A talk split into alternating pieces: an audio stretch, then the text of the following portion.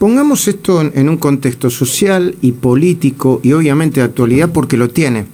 Yo por eso quiero hablar con Sabrina Ajmechet, doctora en Historia, profesora de Pensamiento Político en LUBA y de Historia General en la Universidad de San Martín. Sabrina, buen día, gracias por atendernos. Hola, buen día, Luis. Bueno, ayer quería tenerte en el piso de voces y no pude hacerlo porque la actualidad, el minuto a minuto de la búsqueda de Maya nos impidió finalmente armar la mesa como queríamos. Pero, ¿por qué no nos contás tu mirada y el contexto social y político donde sucede el caso Maya? A mí me parece que el caso Maya, más allá del caso particular, que lo único que importa es que Maya vuelva con su mamá y que todas las búsquedas terminan en ese resultado. Más allá de eso, es un caso que visualiza perfectamente lo rota que está la Argentina actualmente. Y ni siquiera tenemos datos de cuántas personas están viviendo en la calle y cuántos niños están en situación de calle. Los datos van entre 1.000 y algo y 7.000, 8.000. Entre 50, 60 chicos y más de 800. Perdón, en la ciudad estamos, solamente en la ciudad estamos hablando, ¿no? O en general en el país. Solamente en la ciudad de Buenos Aires con estos datos. Y este es un problema también, porque muchas veces tenemos datos de la ciudad de Buenos Aires y nos indignamos de lo que pasa en la ciudad de Buenos Aires. Pero la ciudad de Buenos Aires es un distrito que tiene muchísimos más datos que otros distritos. Entonces no quiere decir que otros distritos estén mejor. Quiere decir que la ciudad de Buenos Aires tiene datos, y los datos en este caso son gravísimos.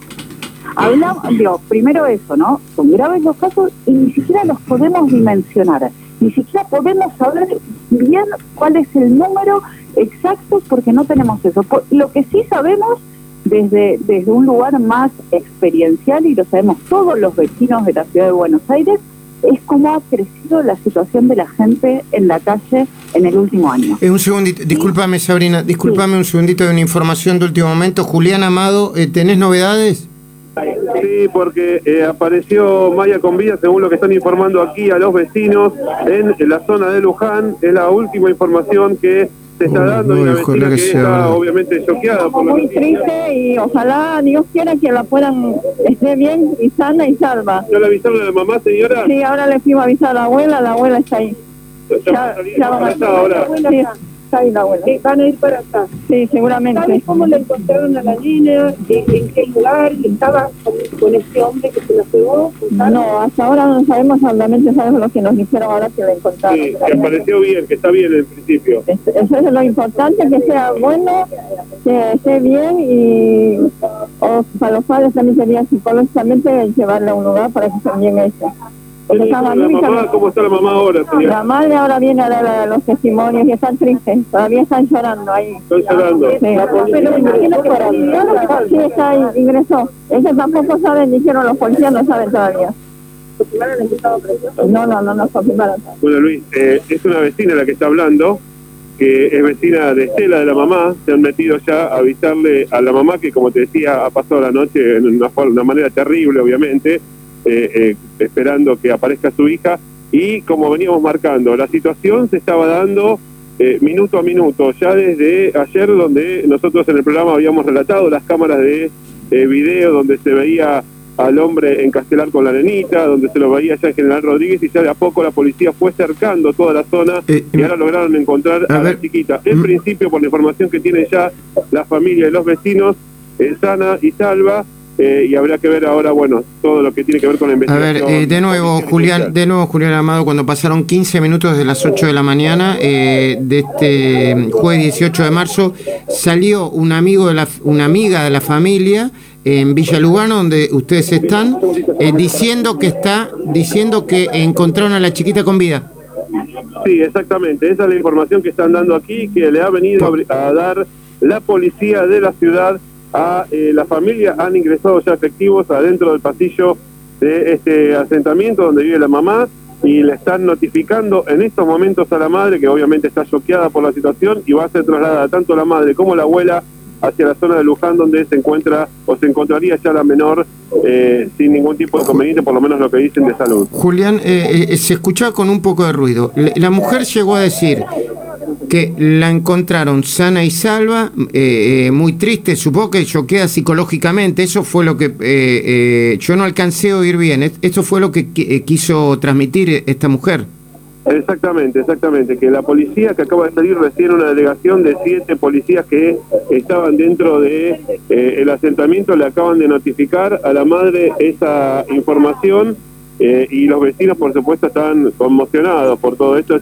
Lo que escuchabas vos recién era una vecina que estaba muy cercana a la mamá y que vio toda la situación y le comentó a la madre lo que estaba ocurriendo. Ahora están preparando a la madre y a su abuela para poder trasladarlo allá, entendemos, en principio hacia la zona de General Rodríguez o Luján, donde está el centro de operaciones, y donde seguramente van a trasladar todo lo que tiene que ver con los protocolos, ¿no? Primero hacer toda la asistencia médica de la menor, ver en qué estado se encuentra, y después ya comenzar a hacer todo el protocolo, en principio de reencuentro con la madre y después de investigación. Muy bien, cualquier cosa, estás en el aire, obviamente tenés prioridad, ¿sí? Cómo no, nosotros seguimos aquí en privado. Muy bien, estoy tratando de comunicarme con Gabriel Yesi para que me pase información que seguramente debe tener, y mucha. Si estás escuchando la radio, Gabriel, yo sé que te sumás al programa de Eduardo Feynman dentro de un rato, pero pasame la información que tengas, porque también estoy recibiendo información de la parte de seguridad del gobierno de la ciudad, y Luis Gazulla seguramente va a tener más información de provincia. Entonces, estamos tratando de confirmar lo que dice la familia, ¿eh? Una amiga de la familia salió y le dijo a los periodistas que estaban en la vigilia, nos dicen que encontraron a Maya viva, sana y salva. Esperemos que sí.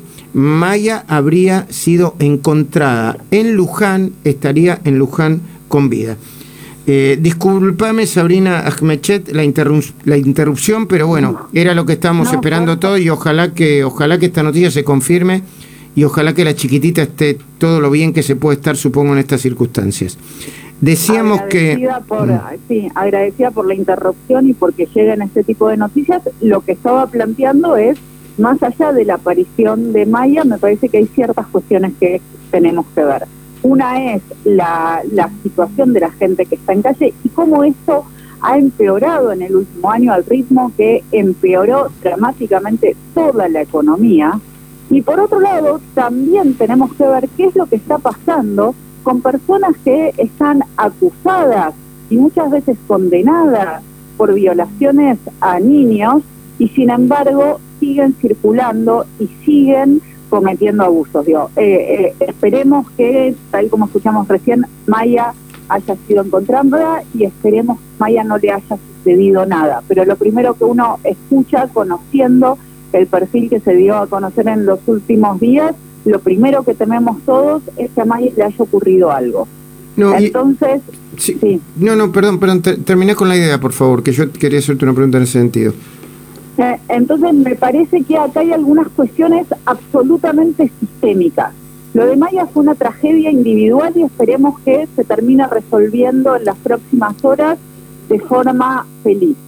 Pero lo que le sucedió a Maya le podría haber sucedido a tantas otras niñas que hoy están viviendo en situación de calle, y también tenemos que tener en cuenta que no solamente a niños en situación de calle les puede suceder de una posibilidad de abuso por alguien que se presume que ya ha abusado a niños. Vos sabés, Sabrina, Sabrina, que nosotros decíamos ayer en Voces que nosotros nos enteramos de esto porque cortaron una autopista, pero debe haber decenas de casos como este todo el tiempo, ¿no?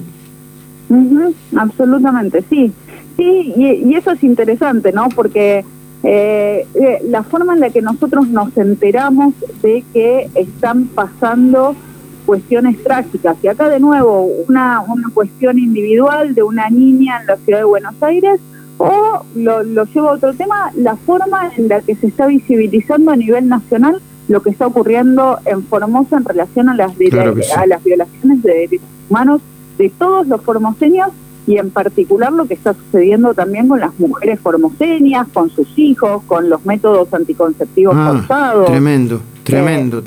Hay como 86, creo que eran 186 mujeres que estaban escondidas en el monte porque temían que les hicieran una cesárea, que las separaran de sus hijos por la supuesta política sanitaria en Formosa, ¿no? viviendo en democracia, estando unos días del 24 de marzo y un nuevo aniversario en el que lamentablemente no vamos a poder decir nunca más. Claro que sí, Sabrina, te voy a tener que interrumpir de nuevo y te agradezco muchísimo, discúlpame, pero bueno, compartimos una buena noticia. Sabrina Ajmechet, doctora en Historia, profesora del Pensamiento Político.